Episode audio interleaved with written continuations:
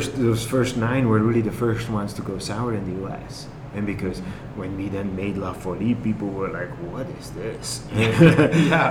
For me, having grown up with Rodenbach, drinking Rodenbach since I was 13, you're like, what's wrong with it? You just don't get it. But so sour beers in the meantime have become way more popular. And there's so much stuff that you can do with a beer, flavor-wise, and stretch it in different directions that it's never ends. Welcome to the Craft Beer Travel and Adventure Podcast with Living a Stout Life. This is where we sit down with creative thinkers, on-the-road adventurers, and craft beer lovers. Your hosts, Ken and April, live, work, and travel in a 24-foot RV in search of inspiring stories around a great beer. Are you ready for this? Ready for what? One of the cherished original La Folie barrels, PH2, has been in service for over 2 decades. This is a beer barrel. PH2 is a beer barrel? PH2 is a beer barrel. Okay. This special release features light farmhouse Brett aroma, pleasant medium acidity, hints of kiwi, Riesling grape, light-bodied with a dry finish. Drooling? That sounds fantastic. This bottle contains a live beer carefully aged and selected for its current flavor profile. Please enjoy fresh. I am going to enjoy fresh. And Kenny, can you please tell a little, very much of a hint? I'm not sure about that grammar, but anyhow, it's because I'm kind of just drooling over what I'm about to drink. But can you tell us the story about where we got this PH2 barrel-aged golden sour? Brewed and packaged by Purpose in Fort Collins, Colorado. And PH2, so in the podcast episode itself, when we go into our interview today, you'll hear more of the story about this particular barrel. But this was a barrel from New Belgium that found its way back home to its, I don't know if I would say owner, curator. Ooh, curator. Curator is probably a better word. Brilliant word. And this beer is actually called PH2, which is the name of the barrel. So this beer is from that barrel, and we were gifted one of the last few bottles left of this beer. So yeah, I'm drooling very much, and I am super stoked because it's from Peter Bouckaert at Purpose Brewing. And Peter Bouckaert, formerly of New Belgium Brewing, and the guy who really turned America onto what a sour beer could really be. Yeah, so we have Peter, and we have his business partner and wife, Frezy, and also their partners, James and Ashley, at Purpose Brewing and Cellars, on this podcast episode, and we were honored to be able to talk to all of them. It was so great, and now I am honored to have Kenny crack open this bottle. Please do so. Yeah, baby. So sorry y'all can't drink this, but you know what? There's always space at our table, so hopefully you're joining us. Shh, you're ruining the moment. I'm not. Because just I'm kidding, you're not. Inviting them to crack open their own special beer and chat with us. Hurry up, because I want to drink this. I'm drinking it. Oh my gosh, that smell. Thank you, Peter, Frezy, James, and Ashley. This is brilliant. Cheers. Oh, wait. Ooh, that's full glass. That's why it was like that. I think it's the perfect balance of tartness, along with exactly what was described on there, the grapes. Mm-hmm. But it's not overly sour. Yeah. Right. Sour is, in my opinion, sour is not the best descriptor for these types of beer, even though they are somewhat sour. Let's save that for the podcast, too, because we get into a pretty good discussion on sour. We did. When we get there, yeah. We did get a good discussion. But you were talking earlier off mic about how... in all reality, the American craft beer scene is pretty young. Mm-hmm. And so you were talking earlier off mic about how many other people from many other countries have brought a lot of the beers that we love now. Oh, yeah. And that is due to the craft beer scene starting in the first place. It's not like we just imported all these great brewers from around the world and then craft beer boomed. It's more people kind of experienced what a good beer could be, and they wanted that in the United States. And you know, before craft beer really took off in the U.S., we, for all intents and purposes, we only had a couple different kinds of beers for the most part, and they were all relatively the same. You know, most of the big companies were all the same beers. And then craft beer came along and started making all these cool, you know, IPAs and pale ales and stouts and porters and ambers and different things, and gave us flavor in our beer. But then we... you know, a lot of people traveled around the world and experienced all these other great beer cultures, like in Germany and Belgium and all around the world, really. Just all kinds of cool stuff that these beers have been made for hundreds of years. Hundreds? Hundreds, if at least hundreds. Thousands. Some of them thousands. You will hear Peter saying, like, sours have been around for, I think he said, like 13,000 years. Well, yeah, sours have probably been around since the dawn of time, because that, just by the nature of making a beer without fermentation control and like knowing what, like beer was being made before people knew what yeast was, and they didn't have refrigeration and all this stuff. And hops? So it's like you just put crap together and it became something. It fermented over time and people went, huh, that's pretty good. And it gets me happy. So they drank it.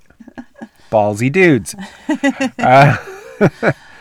But you know that we've gotten so spoiled in the United States, because we have either craft brewers who have done a fantastic job bringing other beers of the world and recreating them in this country, or we've been lucky enough to have folks like Peter Bouckaert come to this country and introduce us to what he was making in Belgium.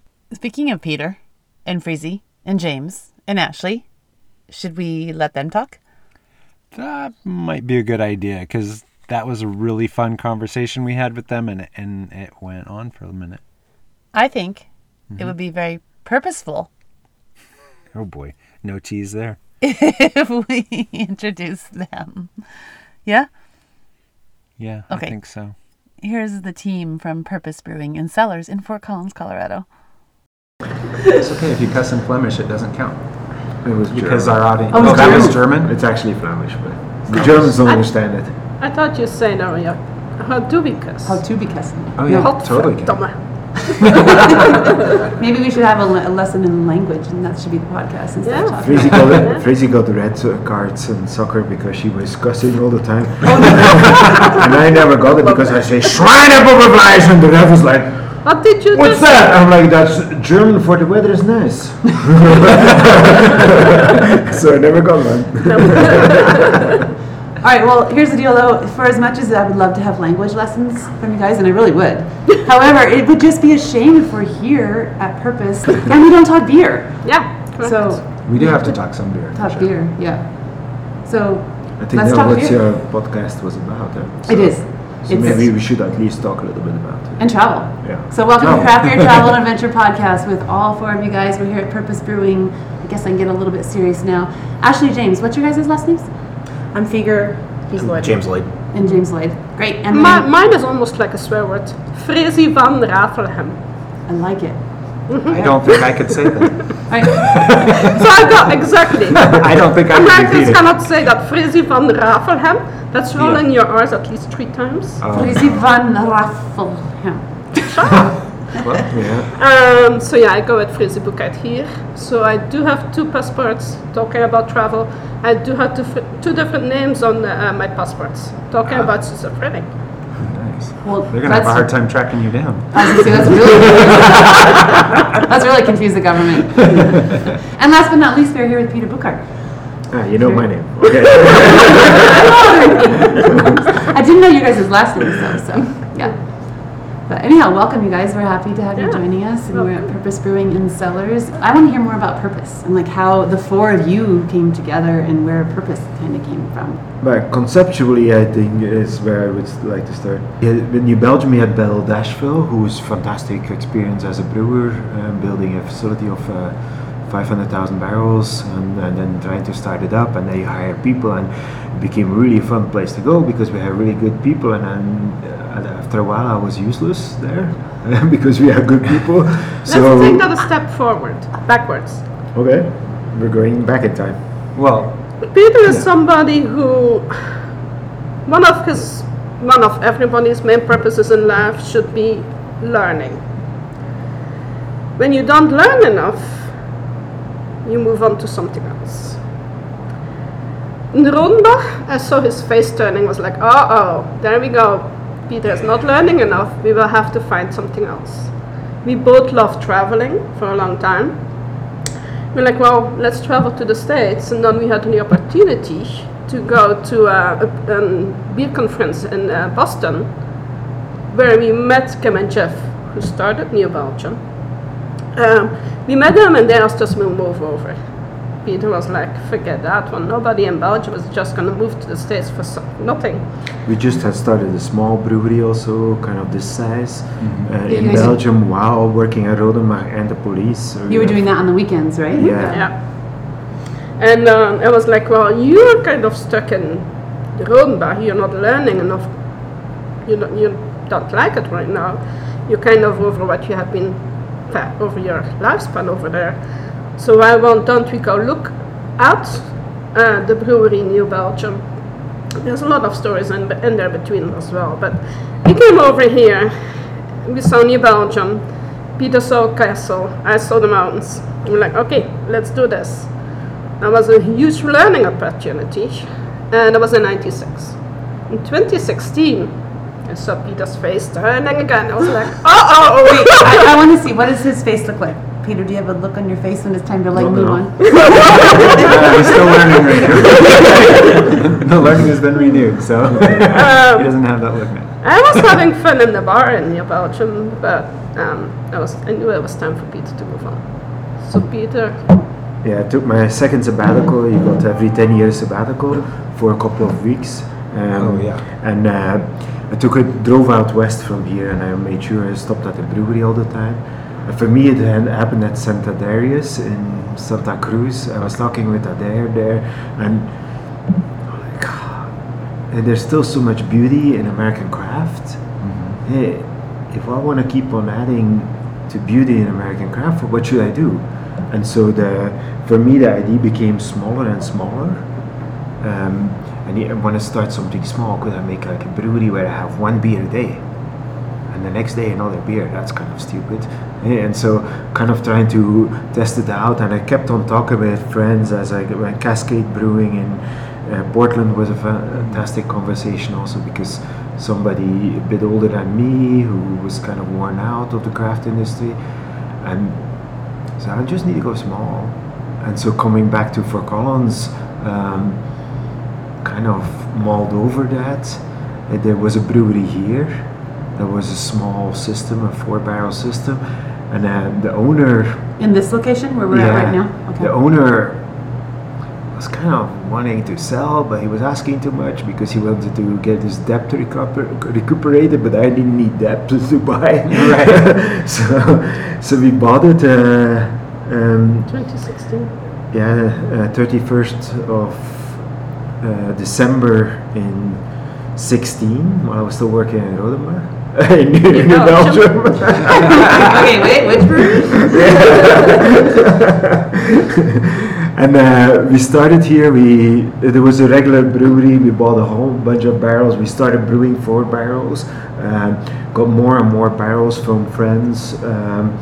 And once that was kind of done, we started, maybe we should make a bar. We erected this wall with a forklift, and we're like, maybe we could do like a bar here. And so a bar came out of the ground.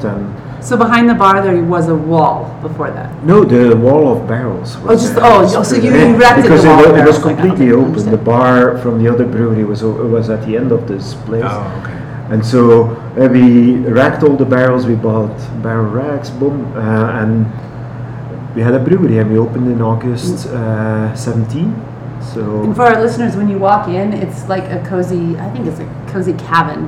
Like, it's wooded everywhere, and there's different styles of wood, and like you said, the brewery, the barrel wall back there is just. So one of our goals was to make it like, we like that. You guys like living small, we like living small right now, once the kids are very gone, for both of us. Why do you invite your friends now? We wanted to have a second living room. Okay. Perfect. Like a second space. That's yeah. a space. It's all recuperated with, we got it in part from another brewery. The door is from Beadlekill. Okay. Jeff Lebesh, who started New Belgium, has a ranch in the mountains. And so he started woodworking. And so he brought, I just texted him, look, I need so much wood. And he's like, okay, why when now? Like, what do you ask? And he's like, I'm just giving it. And so there's bullets in it because it's hunting territory. Oh, okay. But so it's all, and the barrels are the same. Okay. Mm-hmm. But then it was really fun here, opening, running the bar. I'm going to jump in time also if you don't. And then the same thing happened just for when Peter resigned at New Belgium. The first thing he said to Kim was, I'm not learning anymore. Kim was like, uh-oh, so her face turned on that one. So, yeah, I had to give my resign in New Belgium. So New Belgium wanted me to stay on. A place like this, I didn't want to leave. Slammed the door when leaving, and so I almost stayed until the end of 17. So left New Belgium then, and here we're pretty much doing it all, brewing, running the bar. It was really fun, and then COVID hit. Mm-hmm. And we are not a packaging brewery. Yeah. Right. And so people picked up, we partnered with a food truck. And so we were selling the food and the beer, basically right. from the tap. Here we were open for 2 hours, and people came in, and their order was already online. So we had to gave them the bottles, and so we started learning Spanish, and we looked to prepare to sell our house, because once this is done, maybe we can do something new again. And so sold our house. Spanish was very handy because we've been traveling a lot in Central and South America. Mm-hmm. But then this place, how do we run this place? And Pat's crossed with, I think it was with Ashley first. Yeah, it was at Mockery. Yeah, in a brewery. Oh, Mockery. Mm-hmm. Yeah. Nice. And they were looking at starting a brewery there. I need to leave it to you guys. Oh, now I want to, how did you guys cross paths and start talking about like owning a brewery at Mockery? Yeah, we basically moved from Wisconsin, and Wisconsin's great. It's a great drinking community. Lots yes, of it is. Oh, yeah. Beer. Yes, it is. People like to drink there. We were just there this summer, and we love beer. So we came to Denver for the weather and the beer, and after some time, we'd been home brewing a lot, and we bought like 2 barrels for our living room, like actual wooden barrels. And I remember this is so stupid because we didn't know anyone. We brewed in shifts to fill those barrels with our 5-barrel electric kettle. Oh my god! Because we didn't know anyone at the time, so that was what we did. I know it sounds so terrible, but it was really good. So we had a Flanders and a dark saison. And then we were like, I guess we're in this. Like, I guess we're gonna start a brewery. And then we figured out that that's like really hard. I'll back up a sec. So whenever we moved here from Wisconsin, we met friends through the homebrewing social clubs. Okay. And we participated in a few of the competitions. And actually, the first place that we I think met Peter and Frezy face to face was at the 2019 Big Beers Festival. Oh. Or maybe it was 2020, right before COVID. Oh, I don't remember that. Yeah. Big Beers was always. Yeah. I don't know if anybody don't remember Big Beers. Not a lot of people were. Yeah, we competed in and got a medal in the Imperial Stout category, and then for us before that it was always just fun. And then we were like, okay, maybe we're actually doing okay at this, and so we got more into it, started competing in more competitions and started doing okay. And then we got really lucky that our real estate agent in Denver was good friends with the owner of Mockery. Okay. So we were talking to her about our interests and everything like that, and she was like, "Oh, you should just go talk to Zach. Maybe you guys could hang out." You know, so we did, and we did. Just volunteered there a little bit, milled in, and hung out with him for a bit, and then Ashley kept hanging out there, and then they were just like, and yeah, so that's kind of how we got started into that space. And yeah, you worked there as an assistant brewer for like a year, yeah. So just helping Woody out, and that was it was really eye-opening, and it made me realize it was going to be very difficult, like that I'm not sure that either I or James could be the head brewer, basically, you know. So we were kind of in a situation where we wanted to open a brewery, but I needed more experience, you know, at brewing on a professional level in order to do that. So then, of course, Peter walks in one day, right, and is like, "Hey, like, I'm here," and it was amazing. It, like, yeah, I mean, of course, we'd already met before, but we got really lucky there, and then, obviously, as Peter said, he was looking for an opportunity to sort of, you know, do something different. And, yeah, we just kind of had a meeting, and then everything just fell together.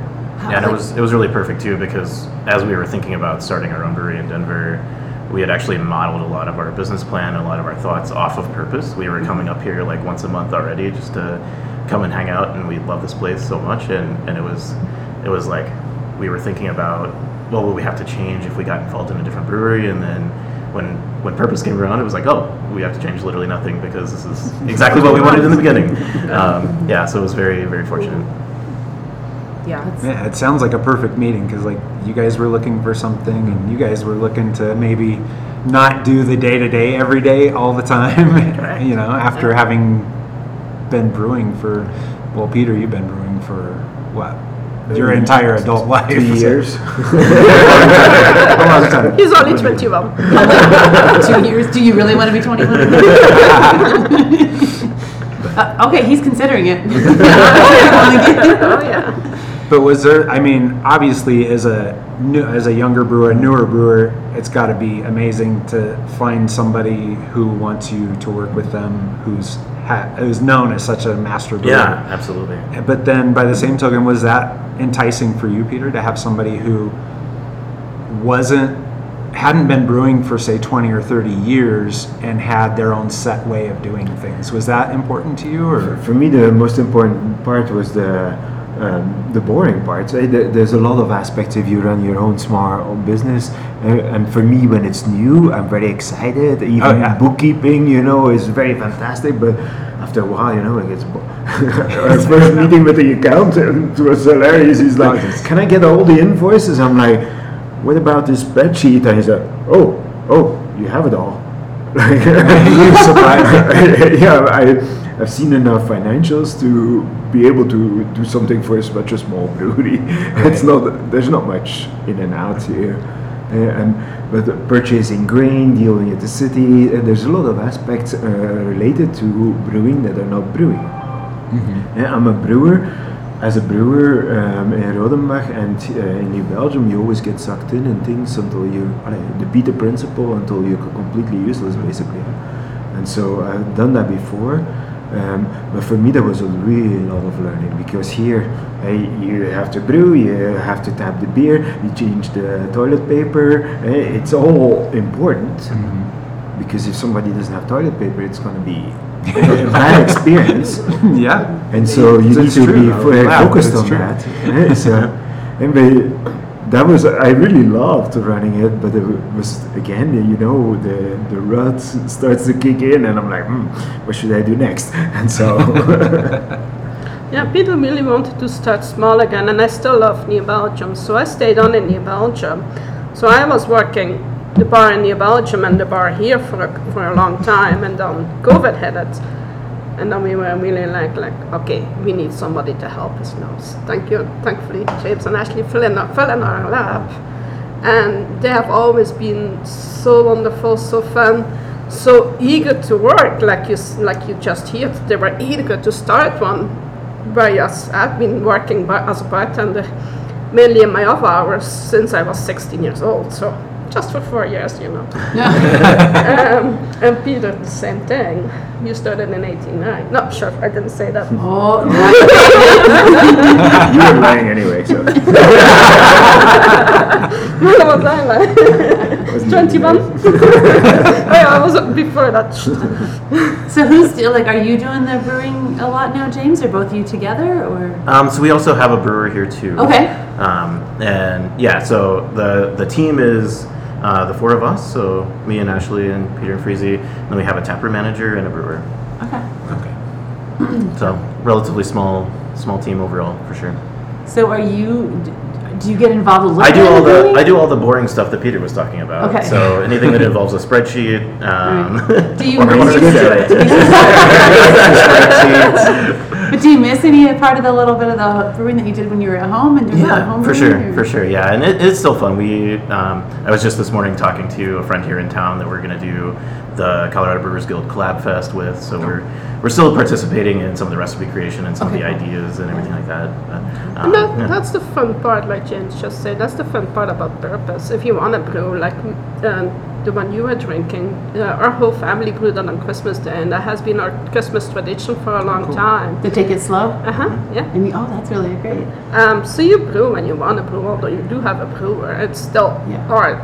And we do what we want to do. Is that the same for you guys both? You get to brew when you want to brew, and you just said the whole family did that? And and we do a lot of interesting ingredients here. Yes. Maybe Peter can talk about his philosophy on beer and styles and ingredients here in a sec, but it's always a very collaborative kind of approach to any recipes or any beers we make, so if one of us goes to, say, the farmer's market and we find an interesting ingredient, or Peter brings back some random wood he found in Brazil, we add those to the beers, and it's a very collaborative kind of approach. So conceptually, when I was thinking maybe one beer a day, that's not going to work. What about 4 beers a weekend? And so that's kind of where we stuck to. It evolves, but it hasn't evolved too much, but I think we have opportunity to evolve in different directions still, but we just keep on switching our beers out. And so thinking about Fort Collins, we have a pretty big saturation in breweries. I think we don't have that many beer geeks, but we have beer lovers, and so if they come to Purpose, they're gonna come for we're going to see what they have. And most what we sell here is a flight, because we never use style in it. So it's always like, what is this exactly? Oh, smooth tracker, I know that because that's a barrel. It's barrel 33. But all the rest, there's just descriptors of flavors. And so for people walking in first time here, it's relatively hard. And so a little conversation on the bar can help, but pretty much everybody ends up with a flight, and then they judge from there what they're going to drink. I mean, the first time we came here, we had a flight. And we had that's what kind of started the whole thing, is we had such a great conversation with Ashley about it. And we were walking out, I was like, damn, she knew her shit. That was like one of the first things I said. So. Well, but maybe it's the right moment to talk a little bit about the name and the logo. The first thing I wanted was Peter Bouckaert. Okay. PB. So then what do you make with a P? And I thought purpose, a new fun. Like New Belgium, when we arrived there, they had 35 employees. So we grew that to over 1,000 employees. 1,200, 1,300 right now. So what do we do? Well, what do we want? We want to be creative again. Like even in the bar when I was working, everybody came in. What is new this week? So Peter turned around, what is new this week? Well, I'm going to tell you what is new this week. I'm going to make 4 new beers every week. If you come in, you say like, hey, I really loved this one last week. Too bad. You should have grabbed the growler. So Peter Bouckaert, Purpose, new purpose of a brewery, new ideas, fresh ideas. And then when you look at the logo, the purpose of an acorn is to become an oak tree. The purpose of an oak tree to make one of our barrels. The purpose of those barrels is to make you nutty. And if you really look at our logo, even Belgium, the shape of Belgium is hidden in there. We also want to hit the height, the shape of Colorado in there, but that doesn't fit. It's not very organic. Colorado's very square, so it's Ashley and I have joked about finding a way to squeeze Wisconsin into there. Yeah. Yeah, he could work that in there right there. I don't know, at least parts of it. So we did want to get an update from you, Peter, because I know I don't know how many people know the story about your original 9 barrels at New Belgium, but I know that you eventually you started with 9 barrels there. Those eventually went out into the world away from New Belgium at other breweries, and I know that you got at least 2 of those barrels back here, and you've been searching for the other 7. But are those 2 still here too, though? Well, yeah, we want to know, are those 2 original barrels here, and have you had any progress on the other 7? No, not on the other 7, no. Mm-hmm. Can you back up a little bit and tell our listeners like a little bit about the 2 barrels that we're talking about? When I started in New Belgium, there was Belgian styles. It was like, what is that? Like, isn't Belgium the capital of Brussels or something? People didn't have any clue about Belgian beer and having a brewery like this. But since I came from Rodenbach here and to working in New Belgium, they're like, well, maybe we should start. Oh no, we were going to make a quick sour, kind of a kettle sour, but that was before anybody was making kettle sours. So we tried and we completely screwed it up, and we got like that vomit aroma. So we stopped that, and I think we made another specialty beer for a seasonal or something. But we got 9 barrels. And the 9 barrels came from a winery here in Loveland. Then we got 3 more. So the 9 first were called PH1, PH2, OCA1 and OCA2. That was Old Cherry Ale. It was one of the beers of New Belgium. Abbey 1 and Abbey 2. So AB1 and AB2. And there's 2. And the last one, number 9, the odd one, was 222. And so 9 became 12, 12 became 100, so then I started buying fruiters, and we didn't really have space in New Belgium. We were always growing, and they're like, you're going to have to get rid of barrels, so I sold them for what I bought them. I bought them for $15, so I sold them for $15, and people with their pickup truck came, and they picked them up, and they disappeared. Mm-hmm. We didn't keep track where they went. And so we got fruiters, we got more fruiters. And then Lauren Salazar at a certain point, who was at that point working in the wood cellar, or sensory still at that point, she was at Russian River, and she sees one of them, PH1, out there. And so PH1 got bottled in Russian River in a new beer with a shun, because I don't remember Vinny's beer, they're all with shuns. But he gave it back to New Belgium. So he was like, okay, let's just give it back to New Belgium because you miss it, so we'll bring it back. And in the meantime, we figured out that the Rare Barrel in Berkeley had actually named their brewery after this barrel that they had seen at Vinny's. Okay. And so they called their brewery the Rare Barrel. So we gave PH1 to the Rare Barrel.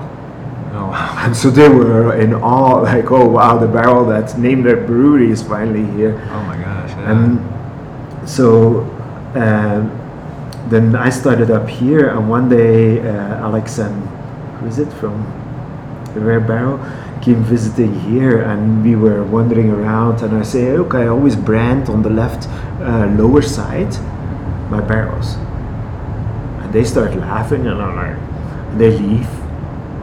Okay, what did I say wrong? And they actually had hits PH1 here in the scrubs. And they brought it in, and again against the light I couldn't see. I was like, oh, I get another barrel, because we already had 2 barrels from the Rare Barrel.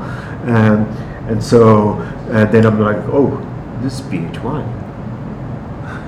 And PH1 is always bigger than wherever it's going to go. And the brewery that it sits in is just a host for a little bit, but the barrel is bigger than the brewery. And so we moved it on. We were hit during COVID then, so we brought it in 2021 probably to side project, and so it's in its last fill there with spontaneous fermentation, and it's going to move on again. So why? So PH1 has moved on from here. Yeah. To PH1 is gone. Okay. Yeah, it would have been way too long. So now we have PH2 and 222.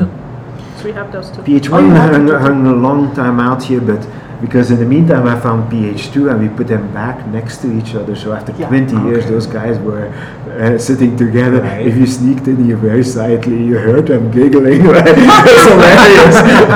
I'm like, okay, we're going to leave them a little bit together, but then we're going to separate them again. And you said now you have 222 here as well? Yeah, 222. That was a funny one. So now you have PH2 and 222. At Purpose. Yeah, we looked, we thought we had an abbey located, but it could have been cut up as a planter. Oh no! It was in Denver, and we never found it. We looked at all the barrels in Crooked Stave, and none of them were saying anything. And then we looked at planters, but some of the planters were. Well, and it could be so easy for those barrels to end up somewhere that nobody knows the history behind it, or that there is much of a story, but for people that don't know barrel-aged beer that much, and this is very different than just whiskey barrel-aged beer that we think of as like a stout thrown in a bourbon barrel or something. This is fermenting beer in these barrels, and these barrel, and you can probably explain it a lot better than I do, but each barrel kind of has its own character, and I think that's what you were referring to as PH1, like it just has this huge character, this huge personality that isn't meant to be at one place for too long. So it is a traveling barrel, and sometimes I always say the barrels are Peter's kids, and even my two sons, actually biological kids, they're totally different. Every barrel is totally different. Yeah, and so that's what we wanted to do here. Then, how do we?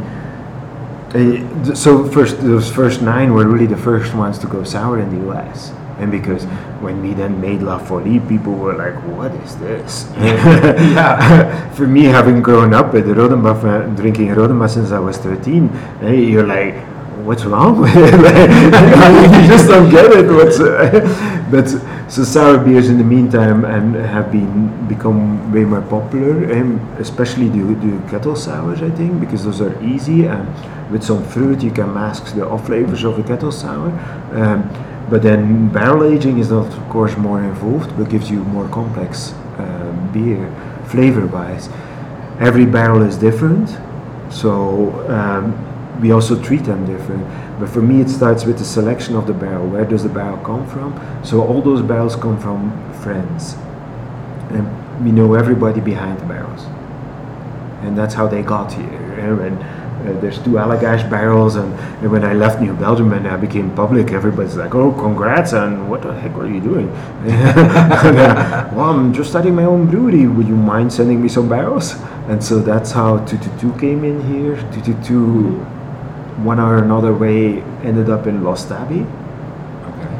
And so Tommy sent me 2 barrels, and I flip it, and I'm like, oh, this is 222.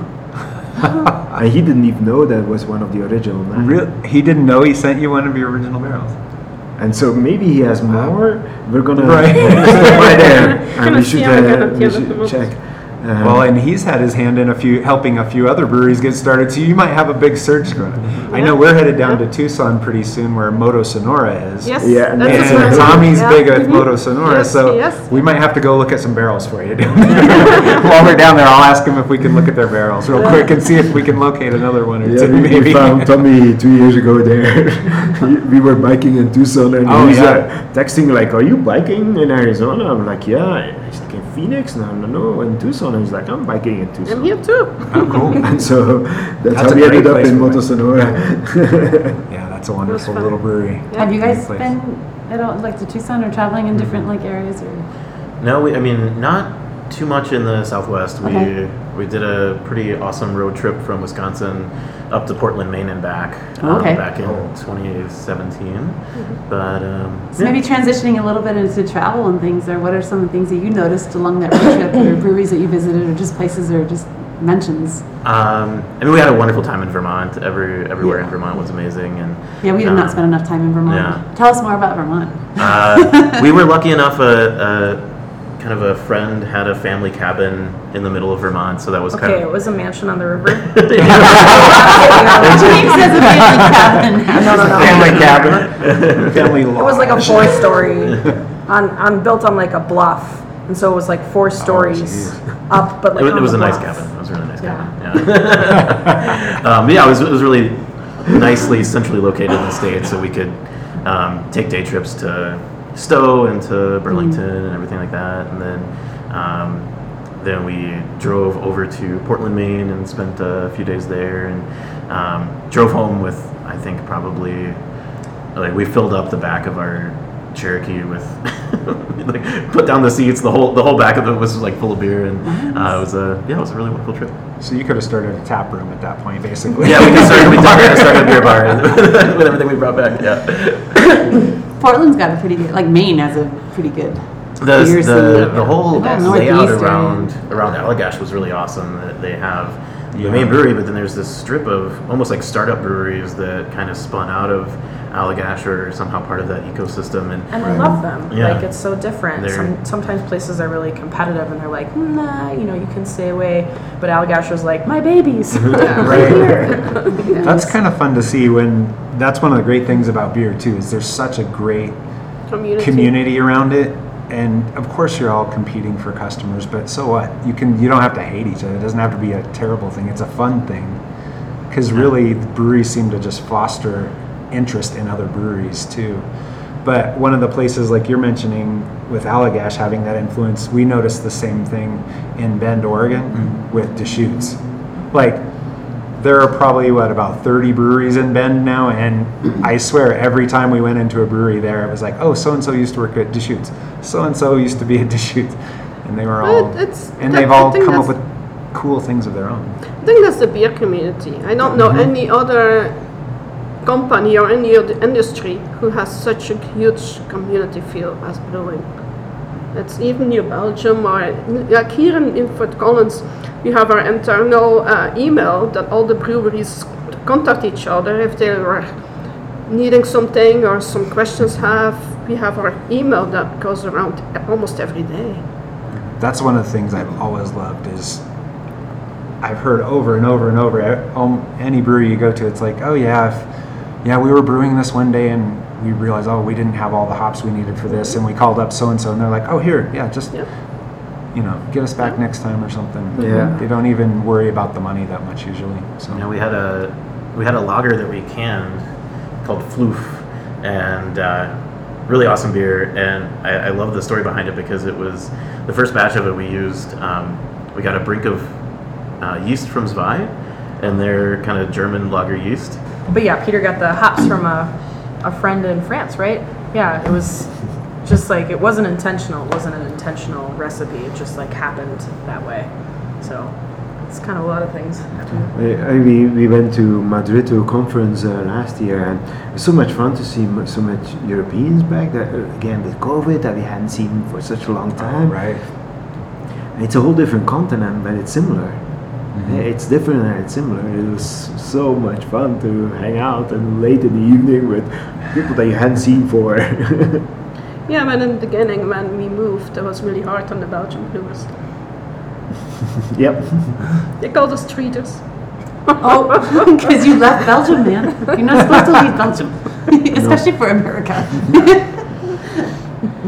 Well, speaking on travel and things, you said you have more goals of traveling more. You've already traveled like a lot. Do you have any specific travel stories you like to tell? So we do a lot of international travel. Peter's a very good consultant. Together we do international judging. And I still do the New Belgium trips. But with those trips I take about 160 people to Belgium right now. Okay. But also at the same time, we are starting our own Belgium trip. So in September, we're gonna do one. So if you're interested, we have a couple of spots left. What time is it? What date? September 28th. No, we do our own event. It's September 28th through October 1st. It's all around beer and like mountain biking. Nice. And that's gonna be up by Glacier National Park this year. Okay. Oh, wow. Torna. Okay, so next time. Yeah, next year. So since we have been going to Belgium so often, we now are starting to organize the Belgium trip and do all the breweries we love. And so are you going to do this annually? Yeah. Mm-hmm. Oh, annually. We will see We have been doing that. But are you guys going? Mm-hmm. Have you been? Haven't before. But you're going this time? Yeah. Oh, so exciting. I got just an email from the brewmaster from Orval, Anne-Françoise. So she's like, we can set that up. We're going to do the tour with you. And it's a brewery where you don't really get in. So nobody can get in. The Trappist Brewery. All right, all you brewery and distillery owners out there, you can't exactly just decide to be a Trappist brewery or a Trappist distillery, which I don't even know if there are any, and have people come in. But you can just decide to become a harvest host, just like Peter and the folks over at Purpose Brewing and Cellars. So, if you're a brewery or a distillery owner and you're interested in earning extra revenue, it's simple. Check out Harvest Hosts, which is a free marketing opportunity for small businesses. All you have to do is open up at least one space for self-contained RVers to stay overnight at your property. In return, the RVers patronize your business. There's no electrical or water hookups required. All you have to do is visit harvesthosts.com/hosts to get started today. And be sure to mention Living a Stout Life sent you. So you all know we're fans of Harvest Hosts, but we're also fans of the beer at Purpose Brewing and Cellars. So let's get back to Frezy, who is talking about a really unique aspect of their business, which is their constantly changing tap list. When you look at our menu, we always have 5 different beers every week. Only 2 of those are sours. A lot of people are confused about them. A lot of people think all 5 of them are sours. No, there's always fun stuff, and only 2 of them are sours. Yeah. And actually, before we get into that, do you have an opinion on that word sour? Because a lot of people are kind of soured, pun intended, by the word. They don't understand exactly what it is. It's an interesting term when you use it to describe a kettle sour, which is vastly different usually than a barrel fermented. One of the titles of somebody else who wrote an article states, Peter, the man who made America sour. And Peter is like, no, that's somebody else with a red cap on his head.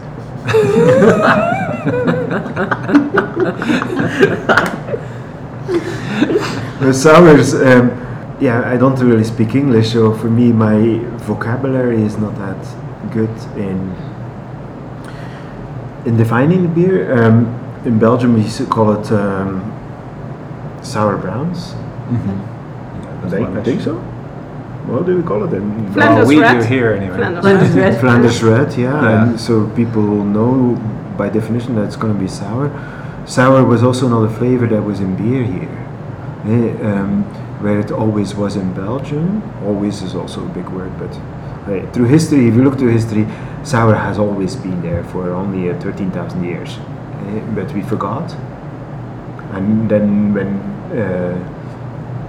the beer world became very fucking close to water here.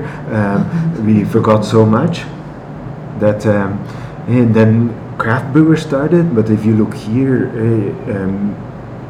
Colorado, central in the US, we had initially German and English styles, Odell's, and it was the brewery that became Fort Collins AC Burger. Here were German, and was Odell's was English. And then New Belgium started. Belgium was weird. When Pierre Celis had to close his brewery or sell it for 100% to Miller, I was outside in New Belgium and I see him arriving in a taxi. He comes to me. I was like, Peter, I need to talk to Kim and Jeff. I'm like, yeah, I don't know if they're around. Let's look. And the only reason why he came is like, look, I had to close my brewery. I made a kind of a bad deal with selling 50% to Miller, and there were some clauses that I had to go to 100% if blah blah blah happened, and so that happened. So he's like, now you're the only one who creates Belgian beers in the US. And that perspective was exaggerated, but if you look at that time, it was a good statement. And for the longest time, Belgium was only known as being funky. Yeah, so we started with sours, but we didn't make kettle sours because we screwed it up initially. We only started looking to kettle sours way later, actually early if you look at the American brewing industry. But so we started buying fooders and did it the right way, or at least more complex flavor-wise. Mm-hmm. And since I came from Rodenbach and had done it for a while there, that's how we started. Market was not very ready. How do you brand it? How do you call it? And when La Folie won the first time, I think in the GABF in '99, there was not even a sour beer category. Right. Yeah, but yeah. If you look at the time frame, it's completely normal. And won gold in other Belgians or something, and then the next year we had a sour beer category. If you see how many sour beer categories there are now, the GABF is a lagging indicator. They're going to try to accommodate what American brewers have been creating, and we've been creating way more all the time. And for me, I'm happy that kettle sours took off because it's an introduction sour. Lactic is kind of sweet and sour, and then if you flavor it up, and there's always, for me, tomato soup aroma to it, and you need to mask that with something that's going to be more powerful and fruit, or can really help there.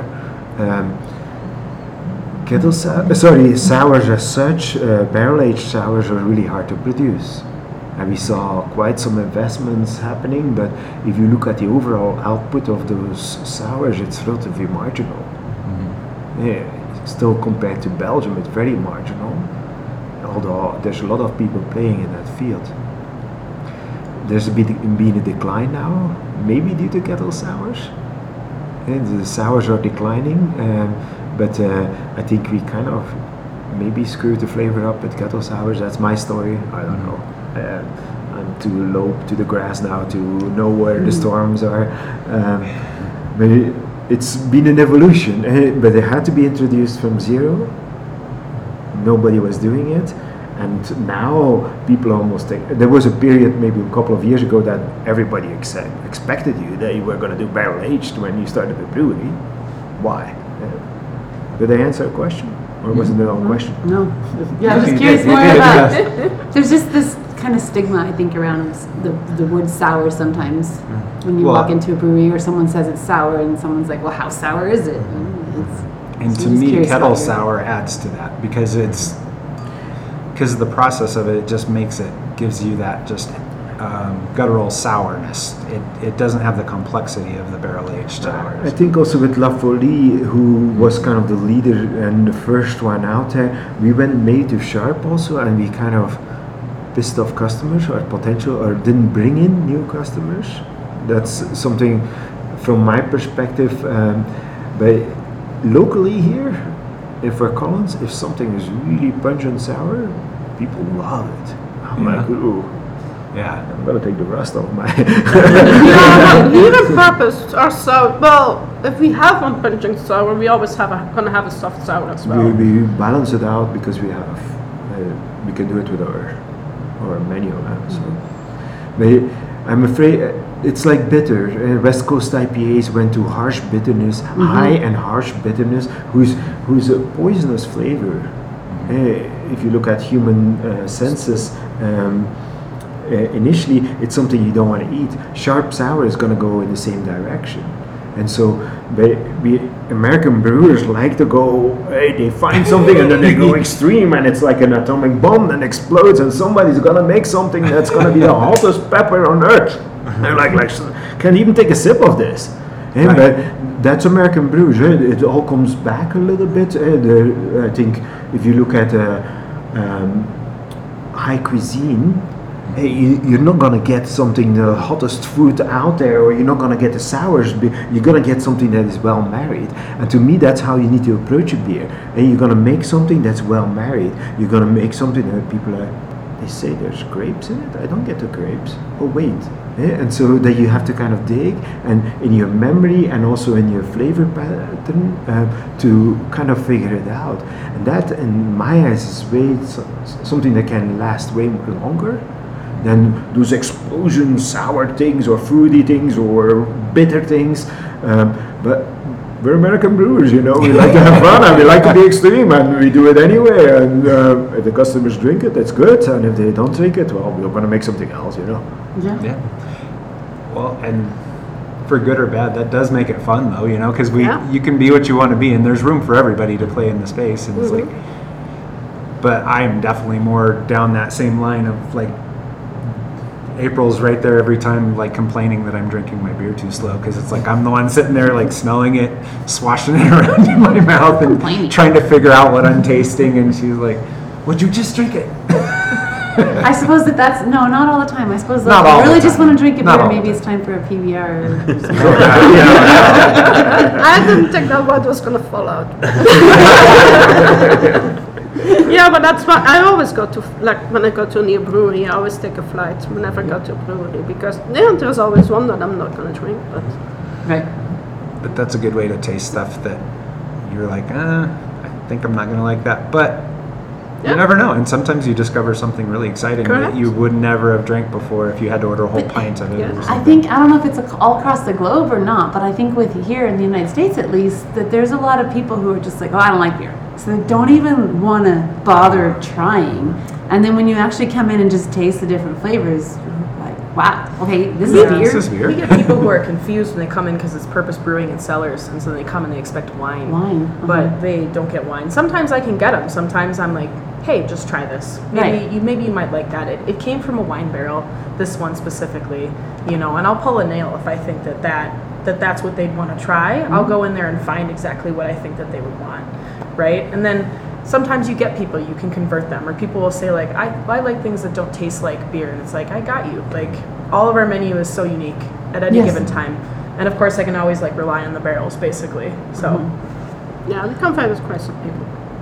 Yeah, that's what I love doing the bar. I'm doing a job in Barcelona also, and there's a lady that moved here for a while, and she was from Barcelona, and she had seen that Cellars, and she said, I know you make beer, and she's like, yeah, I don't drink beer, I only drink maybe some light beer. And so you start talking, you say, yeah, but you also have very good food. You know what I did? I made a panato maca. It's the bread you get in Barcelona with garlic rubbed in and tomato, and then you add some salt and pepper or maybe some olive oil if you want to. And said, look, I made a beer like this. She's like, huh? And so you start to intrigue them, and then you start to give her some things. You build up, and she became a regular here while she was here. Nice. But somebody. It's something that is not possible by any large brewery, because you only have 3 words to describe a beer, and to a distributor it's the same, you know, we have only 3 beers that you need to sell, and oh, we have those, and they're already getting tired about you presenting about the beers. But here you can do this, and you can really convince people to open their mind. If they don't like beer, maybe they had a beer that they really didn't like. If you have a West Coast IPA or a La Folie as your first beer, it's going to be really hard to be convinced that beer is going to be interesting. But then there's so much stuff that you can do with a beer, flavor-wise, and stretch it in different directions, that it's never ends. We made it. A Captinis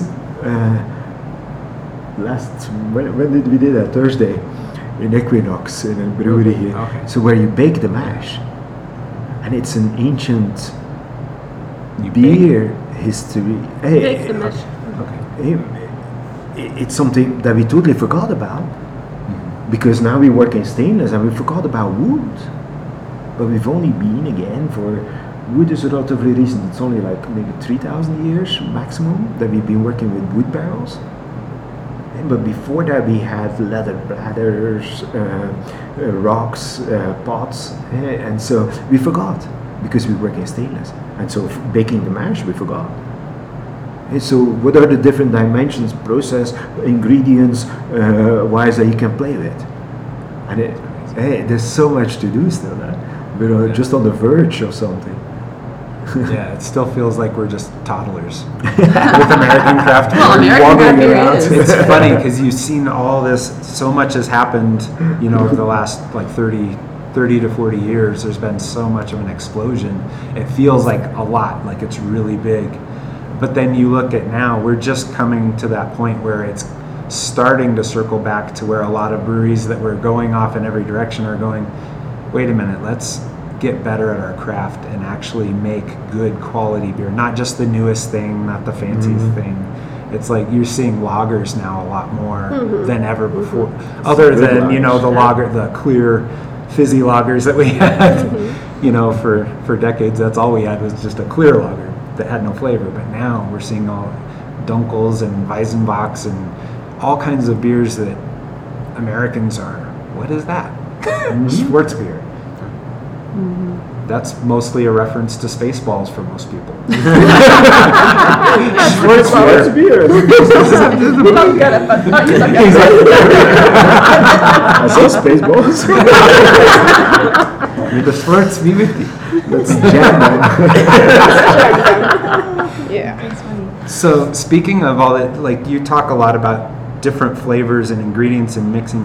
How much has your guys' travels influenced your beer making?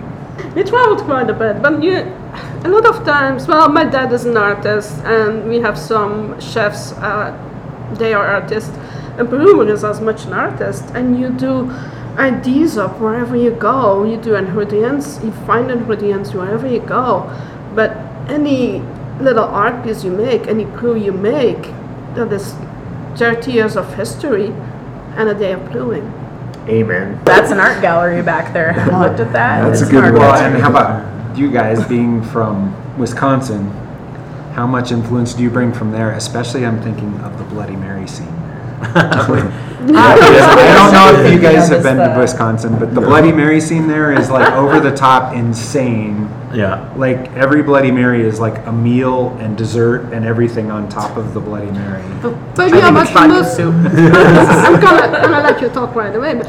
But the most well-known beers, they're just because people know them. Like we have a taco street beer. Everybody is still asking, "Hey, do you still have the taco beer?" We have the Panna Tomahawk.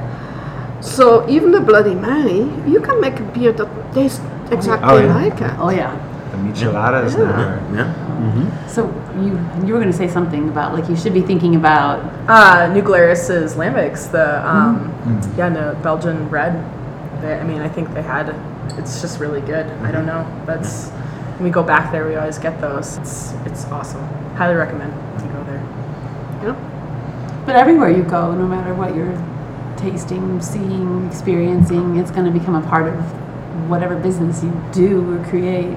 It should. Mm-hmm. Like that's because if it's your business, it should have a piece of you in it. Yeah. Yeah, I think we've always loved, like we said, we lived in Denver, we came up here and we were like blown away, and we had a plan, right? We'd come up, we'd be like, okay, we're going to hit Purpose, we're going to hit Jessup and Svai, and maybe we'll make it to Wellworks, and that's what we would say. And then we would get to Purpose, and we'd have a flight, and then, James would say, you can't really have any more beer if you want to hit all these other places, and I was like, I'm going to get another beer. And then we would make it to Svai, and maybe Jessup. You make a plan, that's good. For anything, you make a plan, but then you have to always be willing to let that plan go the hell away. Everything else is going to make that plan for you. Yeah, because sometimes you're just enjoying yourself too much where you're at. Exactly. And sometimes it's more important to just be in the moment. Mm-hmm. Mm-hmm. And it's like, hopefully that brewery will still be there tomorrow or the next day. For sure. So I did read somewhere you said that I think one of your big goals or something was to you wouldn't rest until there was a Bud Light sour. How close are we? Does buying Wicked Weed count, or do they have to actually make a Bud Light sour? Well, they still don't call it Bud Light sour. No, so what I mean also is that they go into the big brands with sour. That would be like nuts, because then they really we made it. Yeah. Right. We already made it with craft because they started to. Trying to make something like us, and then they started buying breweries because they were cheaper. So in that sense, we made it, but they still don't have Bud Light sour, I think. But I'm so low to the grass now, I don't know. I don't think we need a Bud Light sour. I'm all for a barrel-aged Bud Light. That would be like. Yeah, don't do it, because I know you're going to die when every goal is met, so don't do it. I don't know, purpose and intention and all the little acorns that come out of purpose. I think the other part was purpose is like a big word. Yes. And so that's why we want to keep it whimsical also. Mm-hmm. Because purpose, beer is whimsical. Mm-hmm. Beer is only 10 minutes of pleasure, and that's the only thing we do. 10 minutes of pleasure, we we talk a bit about the beer and then we go on with our real conversations. True. And for me, that's why beer, it's just 10 minutes of pleasure. For you, a lot of times a little faster than that. I'm thirsty. So used to the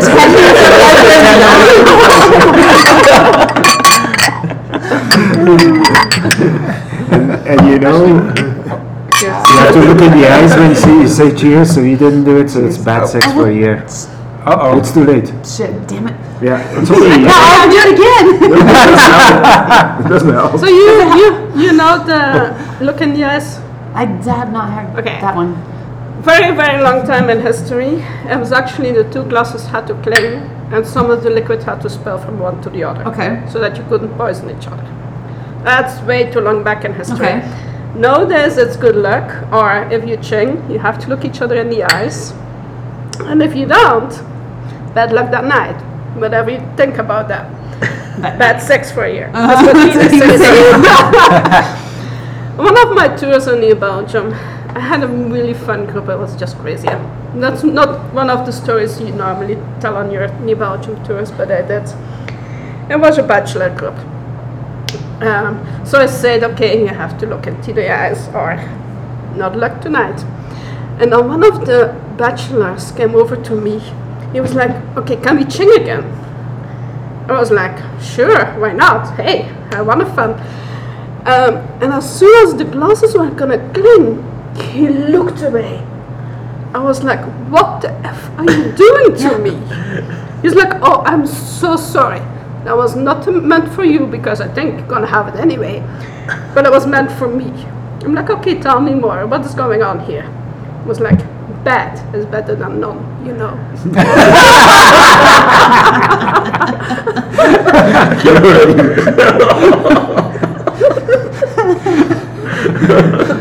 good. Okay, wait, we got one too now. So, you know, when you done the cheers and then you do the...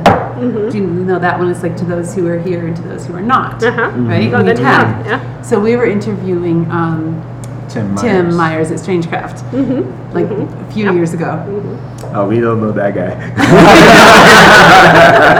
And we'll never admit it anyway. He's here all the time now. His son goes to see him. His son is in CSU. Oh, yeah, that's awesome. Yeah, that's right. Yeah. So we were interviewing him, and he was telling us a story at the very end. So we did the cheers at the end, we did the cheers, and we did the tap. And he's like, oh, I have a story to tell you about that one. And we're like, what? He's like, so I was doing a cheers, and like my friend did the tap. And I was like, he was asking his friend, like, why are you tapping it? What's the purpose of that? He's like, well, you're cheersing for those who are here, and then when you tap something on the table, it's for those who are not. And Tim said, but they're not here, who cares? Like, they're here. And then she said, it's because they're dead. It's like, now I understand. Yes. Okay, we're getting old, we're going to have to start doing that.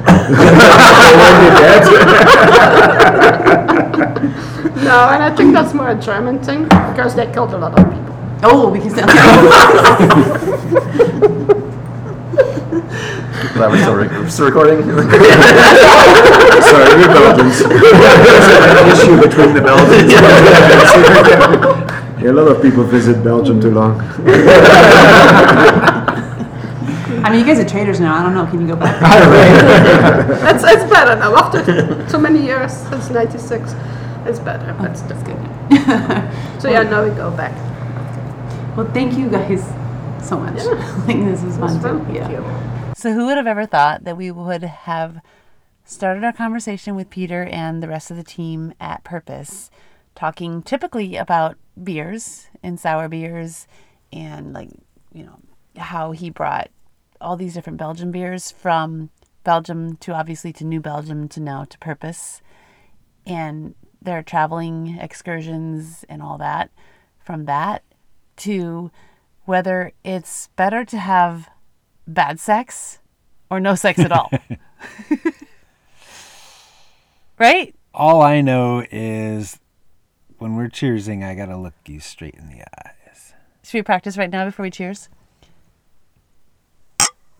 Oh, remember how you said that Frezy also said that it was supposed to kind of, the liquid was supposed to mix?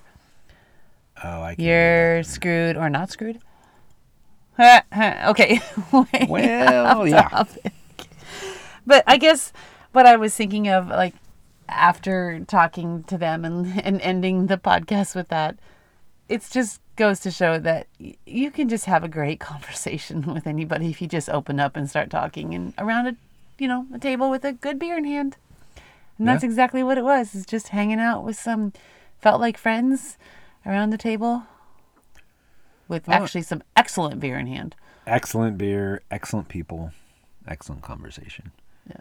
And that's what makes beer so much fun to me. It's like, you could ask me what brewers would I want to meet in the world, because like there's certain ones that are like the trendsetters or the ones that broke ground, and Peter Bouckaert is definitely one of them.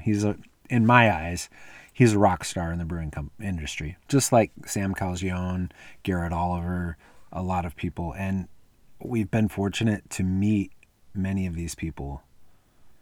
And but when you stand there, you start talking with them, it's not like other things. It's just, we all come together around good beer. So it's pretty easy to talk to most of these people and to just connect. Well, yeah. People. And a lot of people put them up on a pedestal kind of thing. Sure. But at the end of the day, you realize that you're all just people trying to do what you set out to do in the first place, whatever that is. You never really set out to be a hero to other people or to be someone that you just don't generally set out to be that. You're just doing your best in creating your life. And it turns out that sometimes you have people looking up to you for that. And then in the end, though, like I just said, and I'll repeat it again, we're all just people. And it's all just people sitting around a table having a good drink and having a good conversation. Absolutely. And I think that's exactly what we just did, and it was great. And I hope we can have many more with all of them. Peter, Frezy, Ashley, and James. Oh, there's going to be plenty more conversations, because we will for sure be back in Fort Collins, and we've got some ideas of going to Belgium. So. Oh, speaking of Belgium, really? Peter, Frezy, are you kidding me? You have to sit there and put your Belgium event this year on the same dates as our Camp Carpe Diem event. How, nice job. I'm doing it in the fall in Belgium. Oh, heck yeah. But now to our listeners, how do you choose Belgium or Montana with us? We're pretty cool, though. We are pretty cool. And we'll have beer, we'll have bikes. There'll be photos being taken. Let me tell you though, if you do ever get a chance to go to Belgium with Peter and Frezy, you should go. Mm-hmm. But if you don't get a chance to go to Belgium with Peter and Frezy, then you should come to Camp Carpe Diem, and maybe that's a really smooth transition too. Keeping in mind that Camp Carpe Diem tickets for 2023 have opened up, and you can buy tickets now to the coolest adult camp ever. Should I start the whole thing, or should I start something new? Or should I keep the whole campcarpediem.com? Yes. Okay. Keep it. Okay, so for those of you who can't make it to Belgium this year, go to Camp Carpe Diem, September 28th through October 1st. We would love to see you all there, and we can totally be drinking some beers that are from Belgium. We'll be hanging around if you don't know, up in Montana, it's going to be up around in the Flathead Valley, up around Kalispell, Columbia Falls, Big Fork. These are the little towns nearby, and also there's a little thing called Glacier National Park right there that just is just a little thing that's pretty freaking stunning. Yeah. But okay, anyway, so we are going to sign out because I am going to enjoy immensely the rest of this PH2 barrel aged golden sour. And by the way, if any of you do happen to come across any barrels that you might think might belong back in Purpose, reach out. That would be really cool if you see something is possible. But having seen a couple of those barrels, it's going to be pretty hard to know. Yeah. But if unless you know, you don't know. If you're in the industry, it could happen. It could happen. Hopefully you're not the one who turned one of them into the flower pots. Oh. Oh, well. On that note, if you did, actually, if you were the one that turned one of those barrels into a flower pot, I think, you know, yeah, you just do. Because you just owe somebody something, so you might as well just owe it to us. You owe us lots of beer. So buy us a beer. Click the link, buy us a beer. Yeah, and do all the whole thing. Like, subscribe, tell your friends. All that jazz. Yep. Yeah, and when you're in Purpose, you will more than likely see Ashley behind the bar, but you might also have Peter serving you a beer. It can happen. And either way, both of them are great people, so just, you know, say cheers. Definitely. On that note. Cheers. Glasses are still full. Time to keep drinking. Peace out. We'd love to hear from you, so keep the conversation going. Send us a note, share a beer recommendation or two, or just say hey. This Stout Conversation has been brought to you by livingastoutlife.com, where you can find community and resources for all your craft beer travel and adventure lifestyle needs.